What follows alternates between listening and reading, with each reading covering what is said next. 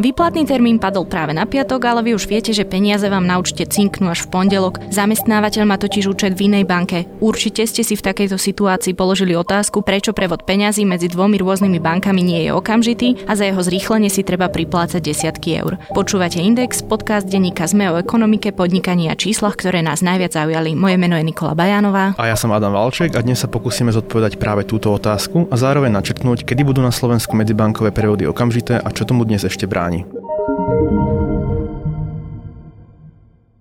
Ešte v novembri 2017 začal fungovať zúčtovací systém pre okamžité alebo instantné platby. Rok na to so zúčtovacím systémom prišla aj Európska centrálna banka. Oba fungujú v rámci schémy SEPA Instant Credit Transfer. Tento názov označuje schému rýchleho spracovania bezhotovostných platieb v eurách medzi bankami v eurozóne a ďalších pridružených krajinách. Peniaze poslané cez schému SEPA Instant Credit Transfer prídu na účet adresáta do 10 sekúnd, či je víkend alebo sviatok. Systém využíva už viac ako 2000 finančných ústavov v 16 európskych krajinách zväčša zo západnej Európy. V Lani v oktobri spracovateľské centrum EBA Clearing informovalo, že po 11 mesiacoch prevádzky spracúva asi 70 tisíc okamžitých platieb denne. Lídrami v jeho využívaní sú pobaltské krajiny, Estónsko, Litva a Lotisko, kde má online bankovníctvo, elektronická štátna správa a bezhotovostná ekonomika dlhodobo silné zázemie. Na Slovensku sa sa banky do systému zatiaľ nezapojili. Naplno v ňom nie sú zapojené ani finančné ústavy z ostatných susedných krajín. Čo je príčinou, kedy sa instantné prevody zavedú a koľko to bude stáť? O tom sa budeme rozprávať s Katarínou Kellenbergerovou, šéfkou platobného styku Slovenskej sporiteľne najväčšej retailovej banky na Slovensku.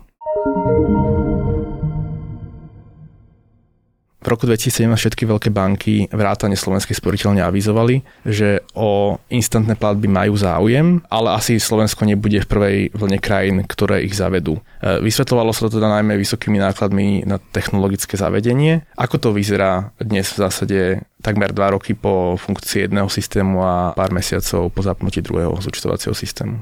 Instantné platby sú revolučnou, veľkou technologickou zmenou. My v bankovníctve hovoríme, že taká zmena sa deje raz za 50 rokov a my ju teraz žijeme a pre nás je to veľmi vzrušujúce a tešíme sa na ňu. Z pohľadu klienta bude táto zmena znamenať v podstate, e, že 365 dní v roku, 24 hodín denne zabezpečíme prevod v eurách v rámci SEPA priestoru do 10 sekúnd, čiže úplne nepretržite.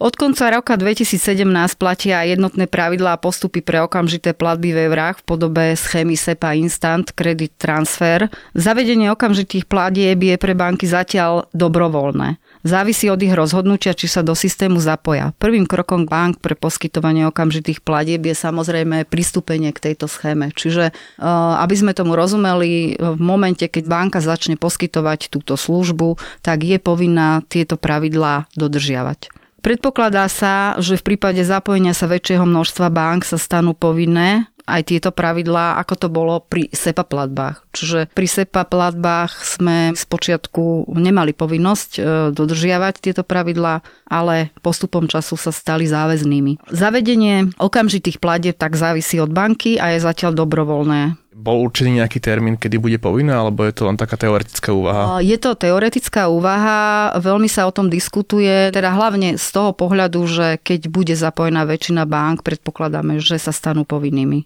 A čo tomu dneska na Slovensku bráni? Len tá ochota bank, alebo čím je determinovaná tá ochota bank? Verím tomu, že ochota bank tomu nebráni. Slovo bráni by som vôbec nepoužívala, nakoľko my sme otvorení prinášať našim klientom e, naozaj digitálne služby, ku ktorým patria aj instantná platba. Instantné platby však prinášajú zo sebou, tak ako som hovorila, veľkú technologickú zmenu ktorá znamená v podstate pre banku obrovské množstvo nielen úsilia, času, ale aj ľudských zdrojov a samozrejme aj nemalé prostriedky na jej implementáciu. Čo znamená vlastne tá zmena konkrétne, že čo by tá banka mala urobiť, aké sú tie konkrétne kroky? Keby sme sa chceli baviť o konkrétnych krokoch, tak by sme vymenovali obrovské množstvo aktivít, ktoré banka musí splniť na to, aby tieto platby boli reálne poskytnutelné. Keď porovnáme dnešné spracovanie platieb a budúce spracovanie poskytovanie e, okamžitých platieb, tak dnes sa tie platby, aby ste si to vedeli predstaviť, balia do takých e, veľkých súborov, ktoré odchádzajú z banky v určitých časoch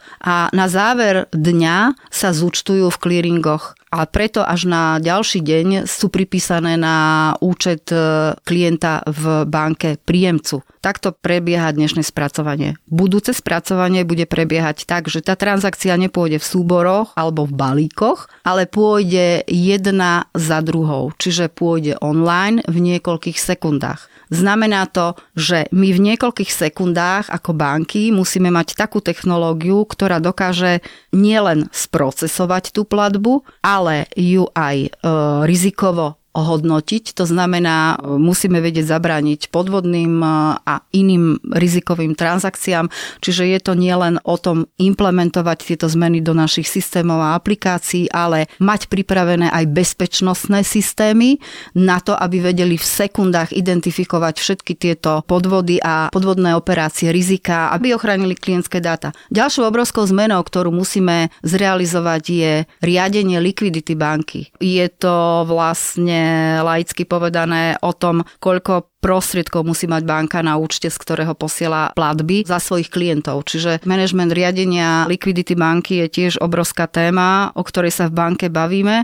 V neposlednom rade musíte všetky tieto zmeny, ktoré ste aplikovali do svojich systémov, integrovať na centrálne zúčtovacie clearingové systémy, ktoré dnes máme dva. Jeden je ten, o ktorom ste hovorili, je to EBA Clearing, je to Európska banková asociácia, ktorá združuje viacero bank a ten vznikol v roku roku 2017 v novembri a o rok na to, minulý rok 30. novembra 2018 zase Európska centrálna banka ponúka takýto systém. Čiže je na banky, ako sa rozhodnú, ktorým e, spôsobom e, pôjdu a takisto okrem integrácie na tieto zúčtovacie clearingové systémy je potrebné ešte aj vyškoliť svojich ľudí, zmeniť procesy, zmeniť postupy a pripraviť sa samozrejme aj na samotnú prevádzku, čiže monitoring týchto transakcií aby sa nestávalo, že jednoducho niekde zastanú alebo nastane nejaký výpadok, lebo hovoríme, že máme povinnosť 365 dní a 24 hodín, či je sviatok alebo nie je sviatok. Čiže všetko toto prináša veľké úsilie a potrebu veľkého času, ľudského faktora a takisto v neposlednom rade aj finančných prostriedkov. A teda v tejto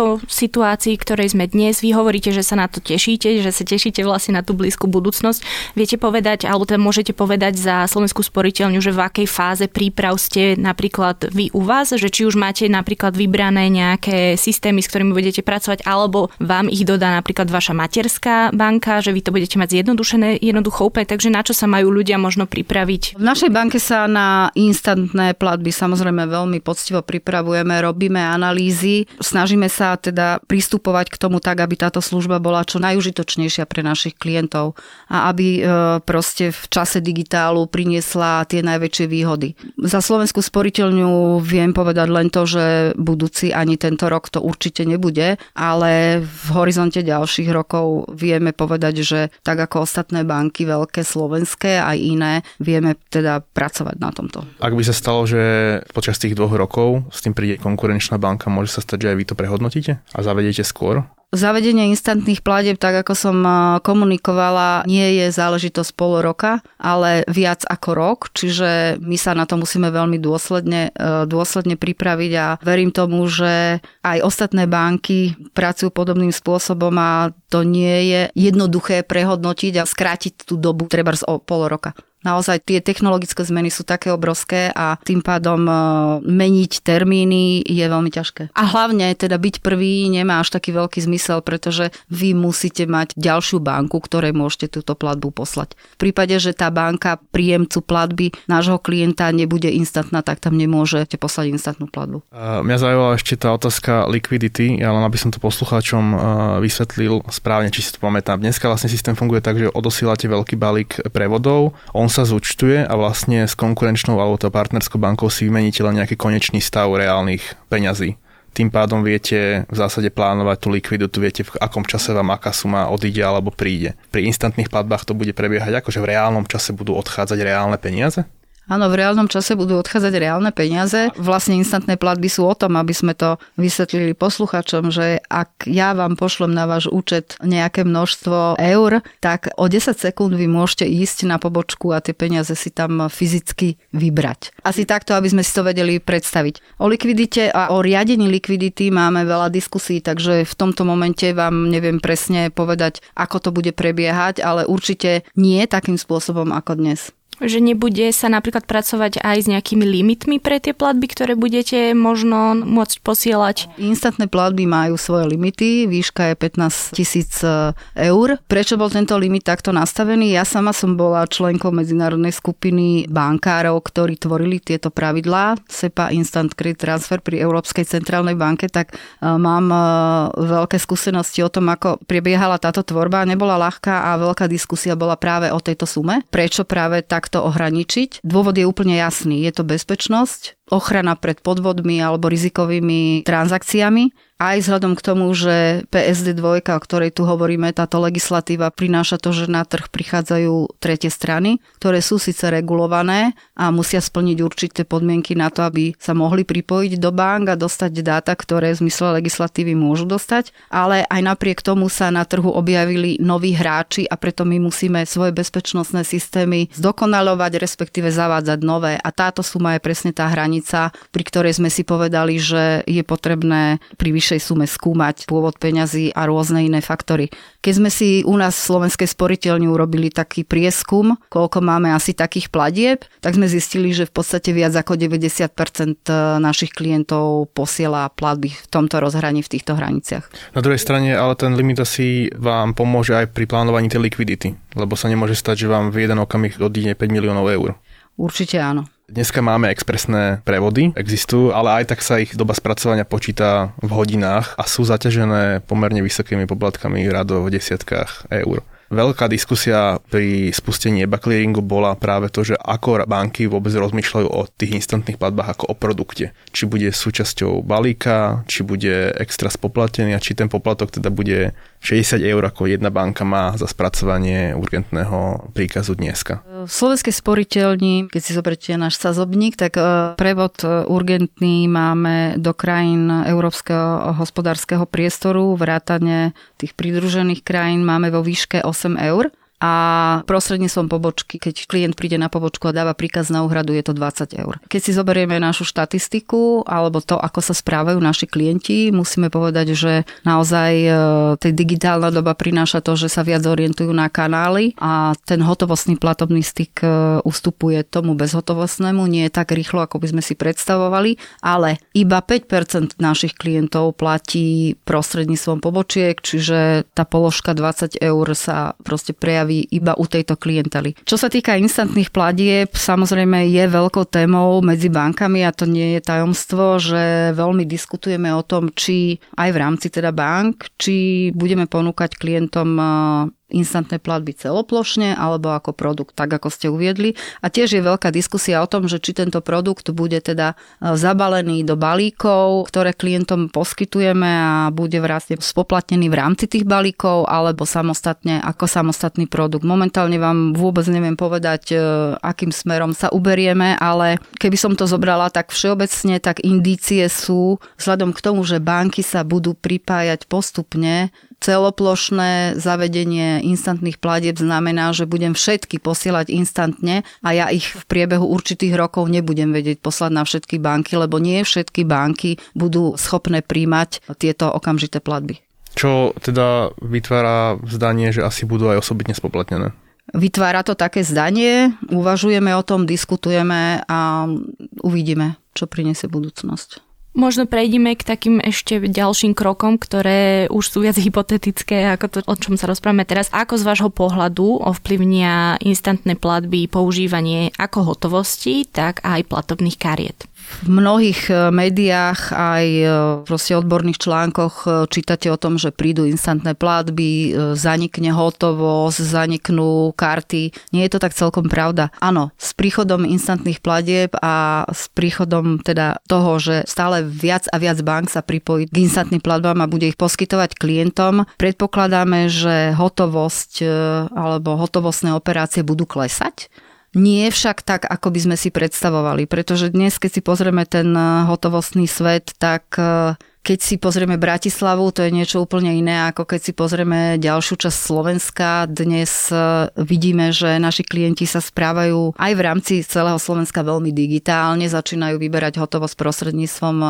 bankomatov, čo je u nás na veľmi vysokej úrovni, tomu sa veľmi tešíme, že zmenili proste svoje správanie a už minimálne chodia na pobočky, ale naďalej v tých e, určitých malých prevádzkach alebo malých obchodíkoch alebo malých mestečkách, dedinách stále vidíme, že tá hotovosť je veľká téma. Keď si zoberieme štatistiky Európskej únie, tak v podstate 60% transakcií je hotovostných. Čiže to, že my zavádzame digitál, e, ľudia platia prostredníctvom kanálov, nielen teda bankomatov, ale aj iných, cez internet banking, cez mobilné aplikácie a podobne. To je fajn, to je super, tomu sa tešíme, mení sa myslenie, ale je to výrazné vo veľkých mestách väčšinou a v tých menších vidíme, že tá hotovosť ešte stále je. My v banke máme iniciatívy a projekty na to, aby sme jednoducho tú hotovosť znížili Čiže je to o edukácii klientov a o poskytnutí takých produktov, ktoré vlastne klientom pomôžu, aby nemuseli pracovať s tou hotovosťou a budú pre nich veľmi teda výhodné a užitočné. A na druhej strane sa snažíme teda aj pri korporátnej klientele, aby to spracovanie bolo prostredníctvom napríklad samoobslužných zariadení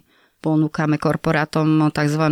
smart safe a rôzne iné zariadenia, ktoré majú u seba a ktoré im pomôžu na to, aby vedeli bezpečne pracovať s tou hotovosťou a takisto, aby banky boli odpremenené. Keď to zhrniem, tak teda podľa vás instantné platby znížia používanie hotovosti, nedá sa predpokladať o koľko, ale asi to nebude dramatické. Určite to nebude dramatické, ale dá sa predpokladať, že znížia, ale nie je dramatické. A keď hovoríme o platbách kartou, tak takisto nehovoríme o dramatickom zmiznutí kariet a plastov. Oni budú pokračovať a v určitej miere budú klesať, ale stále zostanú. Čo sa týka karie, tak like to vníma tak, že vlastne existuje nejaký svetový oligopol e, kartových e, spoločností, ktorých záujem asi nie je to, aby banky samé bez nich prevádzkovali instantné platby, keďže dneska vlastne ľudia majú za synonymum instantných platieb platbu kartou. Vy v bankách to vnímate ako pri kontakte s tými kartovými spoločnosťami? Sú nadšené z instantných platieb?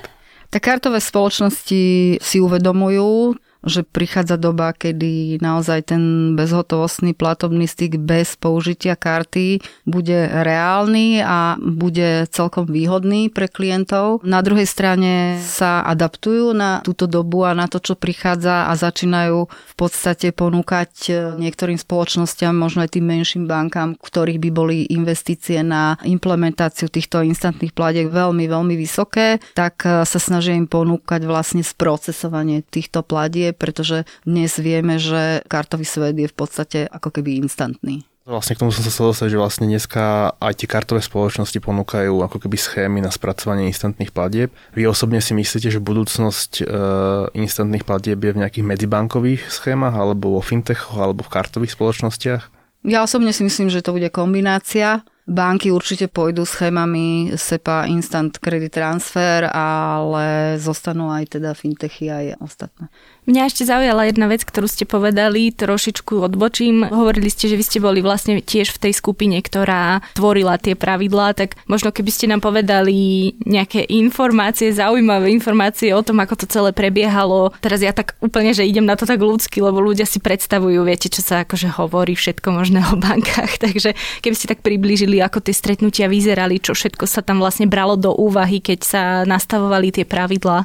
No, prebiehalo to asi tak, že jednotlivé krajiny nominovali svojich zástupcov. Nominácia zástupcov prebiehala úplne tak, ako bežne pri nejakom pohovore. Museli sme tam poslať svoje CV a všetko, čo sme za profesného života dosiahli, respektíve čo sme absolvovali a na základe toho bol normálne realizovaný výber kandidátov do tejto skupiny. Dostala som sa tam, čomu sa teda veľmi teším. Stretnutia prebiehali väčšinou e, tak, že boli poslané materiály, ktoré ktoré sme si preštudovali a prostredníctvom videokolov alebo konferenčných kolov. Nebolo to tak, že sme cestovali na výlet do Bruselu alebo do Štrasburgu. Naozaj sme sa snažili eliminovať tieto stretnutia osobné. Tie osobné stretnutia boli iba dvakrát do roka. A na čo sa prihliadalo? Prišiel návrh expertnej skupiny, ktorý vlastne predostrel, ako by tieto pravidlá mohli vyzerať. A my, členovia jednotlivých krajín, sme samozrejme komunikovali aj vnútri našej krajiny o tom, ako by sme si to predstavovali. A na stretnutiach, alebo teda hlavne na tých koloch sme predstavovali svoje názory a vlastne sme postupne upravovali tú prvú verziu. Bolo to takmer 15 verzií a na záver sme sa proste dohodli na tom, ako by tieto pravidlá mali vyzerať a ja som rada, že sú vonku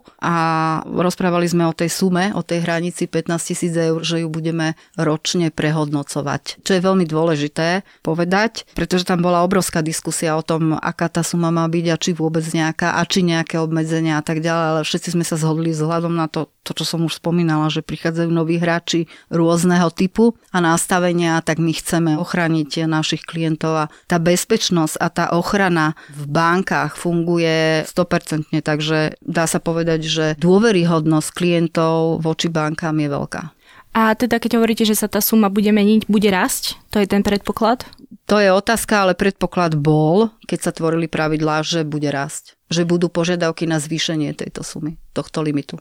Vy už ste to načetli pred chvíľkou, ale vlastne skúsme posluchačom približiť, prečo vlastne dneska trvá prevod štandardný do nasledujúceho pracovného dňa a urgentný niekoľko hodín. Veľmi jednoduché, tak ako som na začiatku hovorila, prečo trvá do následujúceho dňa, pretože sa tie transakcie balia do súborov, ktoré odchádzajú v určitých časoch, zúčtovanie prichádza až na konci dňa, tým pádom pripísanie je možné na účet príjemcu až nasledujúci deň. Takisto pri urgentných platbách. Ide o to, že banky zatiaľ nemajú také technológie a prispôsobené systémy a aplikácie na to, aby to mohlo fungovať v sekundách, teda online ešte s tým súvisí s tými platbami, že téma zlých prevodov, čiže prevod na nesprávne číslo účtu. Dneska je to v zásade tak, že ten čas spracovania mi dáva istú príležitosť e, stornovať za poplatok zadaný prevodný príkaz, ale pri instantnej platbe asi to nebude logicky e, možné. Ako prebieha reklamácia vlastne prevodu dneska a potenciálne bude prebiehať v svete instantných platieb? Dnes e, v súlade s legislatívou PSD2, ktorú tu spomíname, je nastavený proces reklamácií tak, že bankové storno robíme do niekoľkých hodín, a takisto môžete požiadať o reklamáciu vrátenie peniazy do 13 mesiacov. To je veľká doba. Pri instantných platbách to bude úplne ináč, o tomto tiež diskutujeme. Je to nastavené tak v podstate, že budeme si potvrdzovať navzájom banky, či tá platba naozaj prišla na účet príjemcu a keď nie, tak budeme mať možnosť nejakého vrátenia platby, ale to je ešte všetko v štádiu diskusí. Ale toto je asi vec, že stala sa niekde na ceste chyba, ale vec, že ja sa... Veď, že ja sa pomýlim, tak zase bude fungovať to, čo funguje doteraz, že my požiadame banku príjemcu o vrátenie peňazí. Iným spôsobom to nepôjde. Like vníma so zrýchlením medzibankových platieb aj e, takú tému, ktorá nepriamo súvisí a to je to, že e, dneska je moderné mať účet vo viacerých bankách, ale musím používať e, dneska viaceré mobilné aplikácie alebo viaceré e, internet bankingy. Prišla tzv. smernica o platobných službách, o ktorej sme sa viackrát rozprávali PSD2, ktorá ten trh mala liberalizovať, uľahčiť výmenu dát medzi bankami aj s tretími stranami, s tými finančno-technologickými spoločnosťami. Čo by teda v praxi, ak to správne chápem, malo znamenať, že keď som klient Slovenskej sporiteľne a klient Tatrabanky, tak vo vašom internet bankingu v Georgeovi uvidím zostatky alebo prevody na účte v konkurenčnej banke. Stále nevidieť nejaký ako keby internet ktorý by to podporoval na Slovensku. Vy ste na tom ako v SLSP? Ja sa vrátim trošku späť, vrátim sa k minulosti, vrátim sa k európskej legislatíve vlastne. Keď si všetci spomíname, tak SEPA priniesla harmonizáciu platobného styku, priniesla to, že máme jednotnú štruktúru účtu v celom európskom priestore, že máme číslo účtu IBAN v rovnakom tvare, čiže ten platobný styk sa veľmi, ale naozaj veľmi harmonizoval v prospech klientov. Prišla ale ďalšia legislatíva, ktorá je vlastne pokračovaním tej SEPovej a nazýva sa PSD 2. Tá má však o mnoho väčší dopad ako SEPA Hovorí sa pri nej o revolúcii alebo evolúcii, dokonca aj o hrozbe alebo o výhode. Podľa nej banky a kartové schémy museli byť od 13.1.2018 pripravené na to, aby poskytovali dáta tretím stranám v zmysle tejto legislatívy, pokiaľ tá tretia strana je licencovaná a splňa všetky predpoklady. Plus e, na budúci rok e, v septembri končí tzv. prechodné obdobie a vtedy banky už naozaj musia byť absolútne v súlade s touto smernicou, čiže musia byť pripravené na to, aby prostredníctvom APIEK mohli sa napojiť na banku tretie strany a mohli proste dostať dáta, ktoré im v zmysle legislatívy banka je povinná dať. Cieľom tejto legislatívy bolo podporiť konkurenciu, inovácie na trhu finančných služieb a zároveň chrániť spotrebiteľa. A k uvideným zmenám, ktoré postupne budeme v našich systémoch implementovať, patrí aj to, čo ste spomínali, že klienti budú vidieť z jedného miesta komfortne všetky svoje účty v iných bankách. Preto my vlastne digitalizáciu a PSD2 vnímame ako príležitosť pre našu banku, nie ako hrozbu. Čo je pointa? George je otvorená platforma a my sme ho vlastne nevyvíjali preto, aby sme prefarbili starý internet banking, ale práve preto, aby umožňoval ďaleko viac. Teda napríklad aj to, aby v budúcnosti umožňoval zobrazovať zostatky účtov či pohyby v inej banke. Čiže spomínali ste, že najneskôr v septembri budú banky podľa PSD2 povinné vypublikovať dáta, či už o zostatkoch alebo o prevodoch, ale znamená to pre klienta, že v septembri napríklad sa v Georgeovi zobrazí zostatok a prehľad e, o účte v konkurenčnej banke? Nie, pre klienta to neznamená. Kedy sa tieto účty budú zobrazovať klientovi e, v Georgeovi je na biznis rozhodnutí. George platforma je na to pripravená predpripravená, ale je to na biznis rozhodnutí, kedy toto klientom e, sprístupníme. To je na dnes všetko o instantných platbách a o tom, že asi najbližší rok alebo dva ich nezavedieme na Slovensku, sme sa rozprávali s Katarínou Kellenbergerovou, šéfkou platobného styku Slovenskej sporiteľne.